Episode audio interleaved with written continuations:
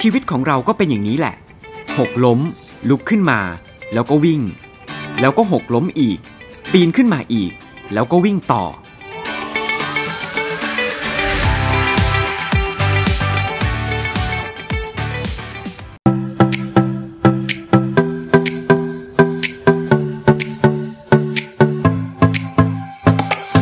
You're listening to Just Thinking สวัสดีครับ คุณกำลังฟังนั่งคิดนอนคิดพอดแคสต์ร่วมแชร์มุมมองความคิดเพื่อชีวิตที่ดีกว่า กับผม แม็กซ์พัสวัตครับ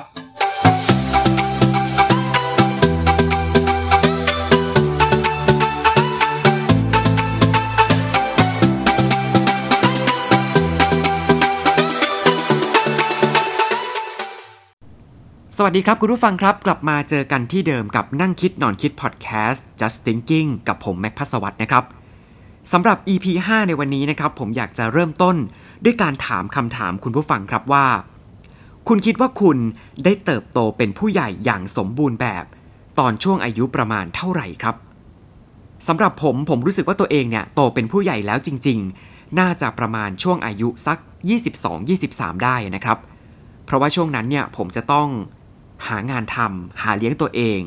แล้วก็ต้องส่งเงินไปให้ที่บ้านแล้วด้วยนะครับ ผมคิดว่าคนไทยหลาย ๆ คนเนี่ยก็น่าจะรู้สึกว่าตัวเองนั้นโตเป็นผู้ใหญ่แล้ว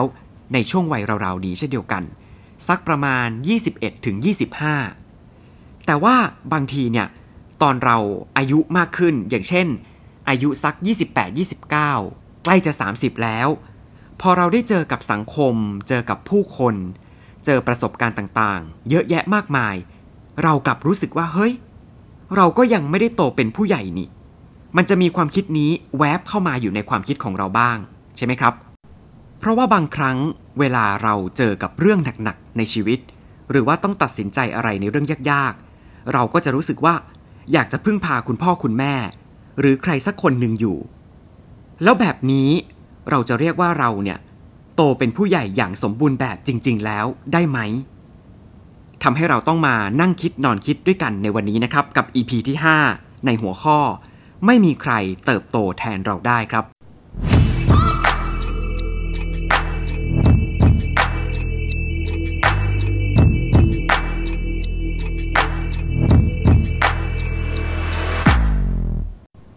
ที่มหาวิทยาลัยฮาร์วาร์ดนะครับได้มีการสร้างวิทยาลัยรัฐศาสตร์จอห์นเอฟเคนเนดีขึ้นมาครับ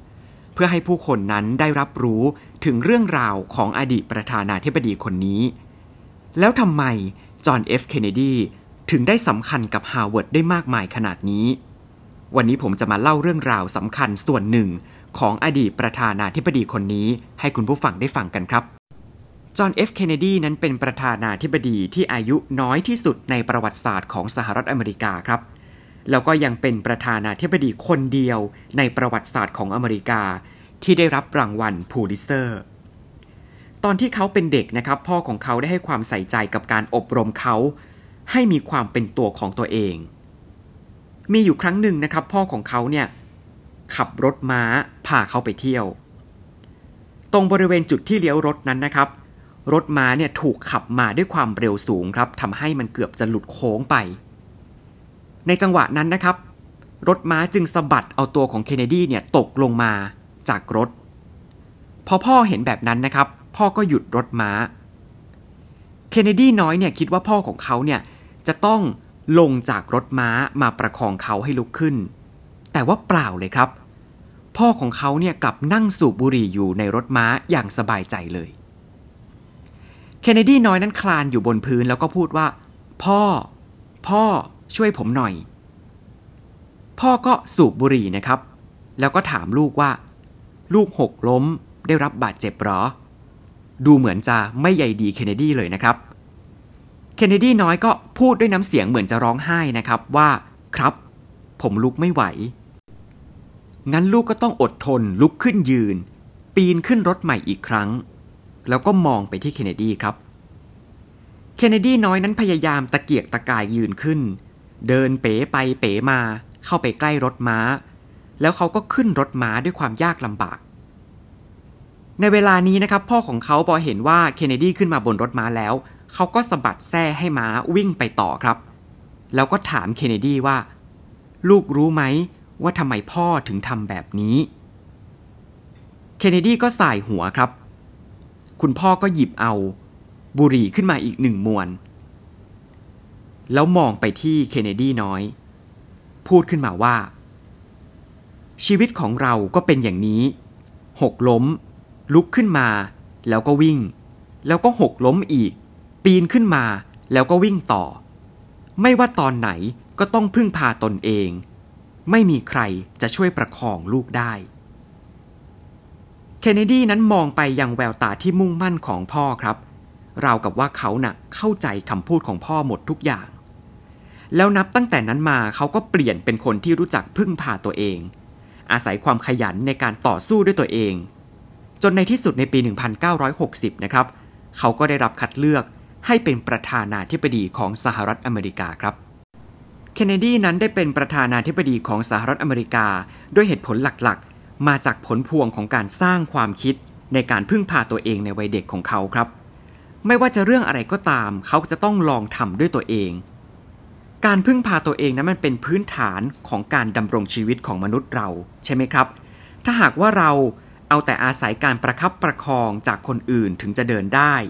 เอาแต่อาศัยคำแนะนำจากคนอื่นถึงจะทำได้แล้วล่ะก็ วันใดวันหนึ่งถ้าหากว่าไม่มีพวกเขาคอยช่วยเหลือเรา เราก็จะไม่สามารถยืนได้ด้วยตัวเองครับ ในโลกตะวันตกนะครับ เขาจะให้ความสำคัญกับแนวคิด ในเรื่องของการพึ่งพาตัวเองอย่างมากครับ การตระหนักรู้ในเรื่องของการพึ่งพาตัวเอง หรือเรียกอีกอย่างหนึ่งว่าปัจเจกนิยมของชาวอเมริกันนั้น เป็นเรื่องสำคัญที่เป็นพื้นฐานในการดำเนินชีวิตของทุกคนครับ คือเขาจะเชื่อว่าทุกคนเนี่ยมีคุณค่า จึงควรให้ความสำคัญกับความปรารถนาแล้วก็ความสามารถนั้น คือปัจเจกนิยมนั้นนะครับมันจะแตกต่างจากความเห็นแก่ตัว เพราะว่าปัจเจกนิยมมันจะแสดงให้เห็นถึงการเคารพในความเป็นอิสระ ความคิดสร้างสรรค์ จิตวิญญาณ ความรับผิดชอบ แล้วก็ศักดิ์ศรีส่วนบุคคล ภายในครอบครัวนะครับเด็กๆ ควรที่จะได้รับความเคารพในสิทธิส่วนบุคคลของพวกเขาด้วยครับ เมื่อพวกเขาโตเป็นผู้ใหญ่ พวกเขาก็จะมีอำนาจแล้วก็อิสระที่จะเลือกทางเดินชีวิต แล้วก็อนาคตของตัวเอง นอกจากนี้แล้วนะครับ พวกเขาก็ต้อง รับผิดชอบต่อสิ่งที่ตัวเองเผชิญ ไม่ว่าสิ่งนั้นมันจะเป็นสิ่งที่ดี หรือว่าเลวร้ายแค่ไหนก็ตามครับ คุณพ่อคุณแม่ในซีกโลกตะวันตก อเมริกาหรือยุโรป เราจะเห็นว่าพอลูกของเขาเนี่ยอายุสักประมาณ 17-18 บางครอบครัวก็จะปล่อยลูกให้ไปทำงาน หาเลี้ยงตัวเอง หรือให้ไปอยู่ข้างนอกเลยก็มีเหมือนกันนะครับ เพราะว่าพ่อแม่เหล่านี้เนี่ยเขาเชื่อว่า บทบาทที่มีอยู่หลังจากนี้ของพวกเขานั้น ก็คือการเป็นที่ปรึกษาให้กับลูกเท่านั้น และจะต้องไม่ไปจัดการกับเรื่องส่วนตัวของลูกๆ เพราะปกติแล้วลูกๆ ในวัยผู้ใหญ่เนี่ยก็จะต้องยืนด้วยลำแข้งของตัวเอง และมีชีวิตที่เป็นอิสระอยู่แล้ว เขาก็เลยเริ่มฝึก ตั้งแต่ตอนจะโตขึ้นมาเป็นผู้ใหญ่ในวัย 17-18 ก็คือให้ลูกได้เรียนรู้ชีวิตด้วยตัวเองไปเลย คือการพึ่งพาตัวเองนะครับ มันเป็นปัจจัยสำคัญของคนหนุ่มสาว ที่เขาจะต้องเตรียมความพร้อมสำหรับชีวิตในอนาคตของเขา แล้วก็นับว่ามันเป็นก้าวแรกของการก้าวเข้าสู่ความเป็นผู้ใหญ่เต็มตัวอีกด้วยนะครับ บนเส้นทางของการดำเนินชีวิตนั้นเนี่ยนะครับ การพึ่งพาตัวเองนะ่ะคือจุดเริ่มต้นแรกสุดเลย เหมือนสุภาษิตบทหนึ่งที่เขาเคยบอกเอาไว้นะครับว่า นกอินทรีที่อยู่แต่ในรังจะไม่มีวันบินได้ การพึ่งพาตนเองและพัฒนาตนเองนั้นนะครับ บางครั้งเราก็จะต้องมีความเข้มงวดกับตัวเองอยู่บ้างนะครับ เราจะต้องบังคับให้ตัวเองนั้นผ่านประสบการณ์ที่ยากลำบาก ไปให้ได้ แม้ว่ามันจะต้องเหน็บหนาว จะต้องกัดฟันทน จะต้องแบกรับวันเวลาที่มันแสนจะหนักหน่วง หรือแม้แต่จะต้องถูกกดดัน จนแทบหายใจไม่ออกก็ตาม เราจะต้องบังคับตัวเองว่า ฉันจะผ่านมันไปให้ได้ด้วยตัวฉันเอง แน่นอนครับว่ามันก็จะมีบางคนที่สามารถผ่านพ้นไปได้ เพราะว่าเขาอาจจะมีข้อจำกัด คุณพ่อคุณแม่ไม่สามารถช่วยเหลือเขาได้อีกแล้ว แต่สำหรับบางคนที่ยังมีคุณพ่อคุณแม่ หรือยังมีคนอื่นพร้อมที่จะ support อยู่ตลอดเวลา มันก็จะต้องมีโอกาสที่เราจะใจอ่อน แล้วก็ไปขอความช่วยเหลือ รับความช่วยเหลือจากเขาอยู่บ้าง แต่เราต้องบอกตัวเองครับว่าถ้าเราอยากจะโตเป็นผู้ใหญ่เนี่ย เราจะต้อง ผ่านมันไปให้ได้ด้วยตัวของเราเองครับ แม้ว่าเราจะมีคนที่พร้อมที่จะให้เราไปพึ่งพา แต่เราต้องพยายามห้ามตัวเองก่อนนะครับ แล้วก็พยายามฝ่าฟันมันไปให้ได้ พอเราฝ่าฟันมันไปได้แล้วเนี่ยเราจะรู้สึกเลยว่า เราภูมิใจในตัวเอง แล้วก็เราจะรู้สึกว่าเราได้โตเป็นผู้ใหญ่แล้วจริง ๆครับ แนวคิดปัจเจกนิยมนั้นนะครับ มันเป็นเหมือนประเพณีที่ได้สอนคนรุ่นใหม่ ๆ ในประเทศแถบตะวันตก อย่างเช่นอเมริกายุโรปนะครับคือแนวคิดนี้เนี่ยมันถูกปลูกฝังมาตั้งแต่เขาเป็นเด็กๆ แล้วก็โตขึ้นนะครับว่าการพึ่งพาตนเองนั้น มันเป็นเรื่องที่สำคัญของทุกๆคน เราจะเห็นได้ว่านักศึกษามหาวิทยาลัยจำนวนหนึ่งในอเมริกา แม้ว่าจะมีพ่อแม่ที่ร่ำรวย เป็นนักธุรกิจร้อยล้านพันล้านอะไรก็แล้วแต่ แต่พวกเขาเนี่ยก็จะไม่ยอมพึ่งพาพ่อแม่ บางทีเนี่ยตอนเรียนจบเขาก็จะต้องไปหางานทำที่มันเหมาะสมกับตัวเอง แต่ถ้าหาไม่ได้ หรือว่าไม่สามารถใช้ทักษะความสามารถที่มีแล้ว พวกเขาก็จะยอมที่จะประนีประนอมตัวเองครับ แล้วก็ยอมละทิ้งความสามารถที่มี เพื่อให้ได้งานทำก่อน คือสามารถหาเงินมาใช้ในการดำรงชีพตัวเองไปก่อน แล้วค่อยไปหางานที่มันเหมาะกับตัวเอง คือยังไงก็แล้วแต่เขาจะไม่ย้อนกลับไปขอความช่วยเหลือคุณพ่อคุณแม่ หรือไปพึ่งพาคนอื่น เขาจะพยายามยืนบนลำแข้งของตัวเอง แล้วสู้ด้วยตัวเองให้ได้ครับ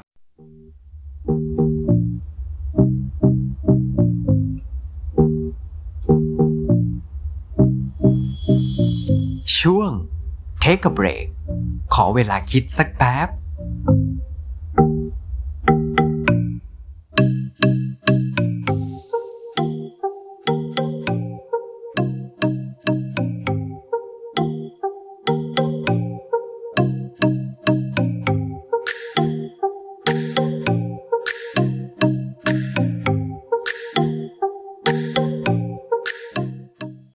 คุณผู้ฟังอาจจะเคยได้ยินประโยคประโยคหนึ่งนะครับ ที่เขาบอกว่า ไม่ว่าเราจะโตสักแค่ไหนก็ตามเนี่ย แต่ว่าพ่อแม่ก็มักจะมองเราว่าเป็นเด็กเสมอ ใช่ไหมครับ คือมันก็ถูกแหละนะครับ เพราะว่าพ่อแม่เห็นเรามาตั้งแต่ตัวเล็กๆ จนเราโตขึ้นมา ยังไงในสายตาพ่อแม่เราเนี่ยบางทีเขาก็จะมองว่าเราเป็นเด็ก แต่จริง ๆแล้วเนี่ย ตอนที่เราโตขึ้นมาเริ่มเป็นวัยรุ่นแล้ว เราจะรู้สึกว่าฉันโตเป็นผู้ใหญ่แล้ว อย่าทำแบบฉันยังเป็นเด็กอยู่เลย ใช่ไหมครับ คือพ่อแม่จะรู้สึกว่าเป็นห่วงลูกนะครับ ยังรู้สึกว่าลูกยังพึ่งพาตัวเองไม่ได้ร้อยเปอร์เซ็นฉันยังปล่อยลูกไปไม่ได้ ก็เลยต้องประครบประงม ดูแลต่อไป จนมันเป็นสิ่งที่เคยชินครับ แต่ลืมไปว่าจริง ๆ แล้วเนี่ย เราไม่ได้ปล่อยลูกให้เขาไปเติบโต ด้วยตัวเขาเองเลย บางทีเราจะเห็นในละครหรือว่าในหนัง ใช่ไหมครับ ที่พ่อแม่ดูแลลูก จะไปเที่ยวที่ไหนก็ต้องบอกทุกอย่าง จะทำอะไรก็ต้องบอกวันนี้จะกลับบ้านกี่โมง แฟนที่คุยด้วยเป็นใครมีเพื่อนคนไหนบ้าง ห้ามกลับบ้านหลังจากสี่ทุ่ม อะไรอย่างเงี้ยแล้วลูกเนี่ยบางทีอายุเท่าไหร่ดีอะยี่สิบห้าแล้วอย่างเงี้ยนะครับ คือการดูแลลูกแบบนี้จริง ๆ มันก็ดีนะครับ หมายถึงว่า ลูกก็จะได้รู้สึกว่า คุณพ่อคุณแม่อยู่ด้วย แล้วก็เป็นครอบครัวที่อบอุ่น แต่ในอีกมุมหนึ่งนะครับ ลูกจะไม่ได้รู้สึกว่าตัวเองนั้นเติบโตด้วยลำแข้งของตัวเอง จะทำให้ลูกเนี่ยไม่กล้าที่จะคิดทำอะไรด้วยตัวเอง ทุกครั้งเขาก็จะต้องกลับมา ขอความช่วยเหลือหรือพึ่งพาพ่อแม่ ส่วนพ่อแม่ก็อาจจะลืมไปว่า เราไม่ได้อยู่กับลูกไปตลอดชีวิต วันหนึ่ง เขาก็จะต้องเติบโต แล้วก็มีชีวิตของเขาเอง ในส่วนของลูกนะครับ ส่วนหนึ่งเนี่ยแน่นอนว่าคงไม่มีใครอยากจะลำบากกัดฟัน สู้ชีวิตไปด้วยตัวของตัวเอง ใช่ไหมครับ การมีพ่อแม่สนับสนุนคอยช่วยเหลืออยู่ หรือมีใครที่คอยที่จะ support เราอยู่ มันเป็นเรื่องที่ดี แต่ถ้าวันใดวันหนึ่งมาแล้ว คนทั้งหมดทั้งมวลที่คอย support เราอยู่ ไม่มีอยู่บนโลกนี้แล้วเนี่ย เราจะรู้สึก suffer มากหลายเท่าเลยครับ ผมเองเนี่ยอาจจะเป็นคนที่ไม่ได้มีคุณพ่อคุณแม่พอที่จะsupport ช่วยเหลือในทุกๆเรื่อง ก็เลยทำให้ตัวเองนั้นต้องพยายามต่อสู้ฝ่าฟัน แต่จุดหนึ่งพอเราต่อสู้ฝ่าฟันด้วยตัวเอง แล้วก็ผ่านพ้นมันมาได้เนี่ย เราจะรู้สึกว่าเราได้เติบโตเป็นผู้ใหญ่จริง ๆ แล้ว แน่นอนครับว่าในช่วงเวลาที่เราต้องต่อสู้อะไร ในโลกนี้เนี่ยด้วยตัวเอง เราจะรู้สึกว่าเราเหนื่อยเหลือเกินทำไมเราถึงไม่ได้เกิดมาในครอบครัวที่มันร่ำรวยเหมือนคนอื่น มีคุณพ่อคุณแม่พร้อมที่จะซับพอร์ตอยู่ตลอดเวลา มันก็รู้สึกน้อยใจ ท้อแท้แบบนี้อยู่หลายครั้งเหมือนกันครับ พอมาในจุดที่เราต้องเจอกับปัญหาหนักๆ อย่างเช่น ช่วงที่ผมต้องอตกงาน แล้วต้อง แบกรับภาระทุกอย่าง ไว้ตัวคนเดียว ทั้งเรื่องค่าใช้จ่ายครอบครัว เรื่องความรักเรื่องอะไรที่มันถาโถมเข้ามาเนี่ย มันรู้สึกว่าทำไมมีเราคนเดียวที่จะต้องต่อสู้เรื่องนี้ แล้วเราจะต้องผ่านมันไปได้ แล้วก็เกือบจะไม่ไหวอยู่เหมือนกันหลายครั้ง แต่ว่าพอถึงจุดจุดหนึ่งนะครับที่เรากัดฟันสู้ ให้มันผ่านพ้นไปได้ด้วยตัวเองแล้วเนี่ย เราจะรู้สึกว่า มันเป็นความน่าภูมิใจอย่างหนึ่งในชีวิตของเราเลยครับ และเราก็จะสามารถบอกกับตัวเองได้ว่า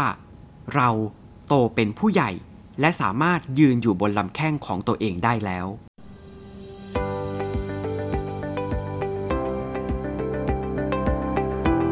อย่าลืมนะครับ ไม่มีใครสามารถจะเติบโตแทนเราได้ครับ ถ้าหากว่าเราพึ่งพาคนอื่น เราก็จะไม่มีวันที่จะยืนได้ด้วยตัวเอง แล้วก็ยังไม่มีความคิดริเริ่มเป็นของตัวเองอีกด้วย ในชีวิตของคนเรานะครับ ถ้าไม่เป็นตัวของตัวเอง เราก็จะต้องเก็บความทะเยอทะยานเอาไว้ แล้วก็ทำตัวเป็นคนธรรมดาธรรมดาคนหนึ่งไปตลอดชีวิต แต่สำหรับคนที่ต้องการจะทำการใหญ่ให้สำเร็จนะครับ การปฏิเสธการพึ่งพาผู้อื่น เป็นบททดสอบความสามารถของตัวเองได้อย่างดีทีเดียวครับ การพึ่งพาคนอื่นก็คือการเอาชะตาชีวิตของตัวเอง มอบไว้ให้กับคนอื่น ละทิ้งความคิดริเริ่มในการทำงานใหญ่ ๆ การพึ่งพาผู้อื่นให้น้อยลงอีกสักนิด ก็เท่ากับเป็นการพึ่งพาตัวเองให้มากขึ้น นับว่าเป็นการก้าวเข้าไปสู่ความเป็นตัวของตัวเอง แล้วก็ยังเป็นการก้าวเข้าใกล้เป้าหมายแห่งความสำเร็จมากขึ้นด้วยครับ และทั้งหมดนี้ก็คือนั่งคิดนอนคิด just thinking episode 5กับผมแม็กซ์พัสวัตครับ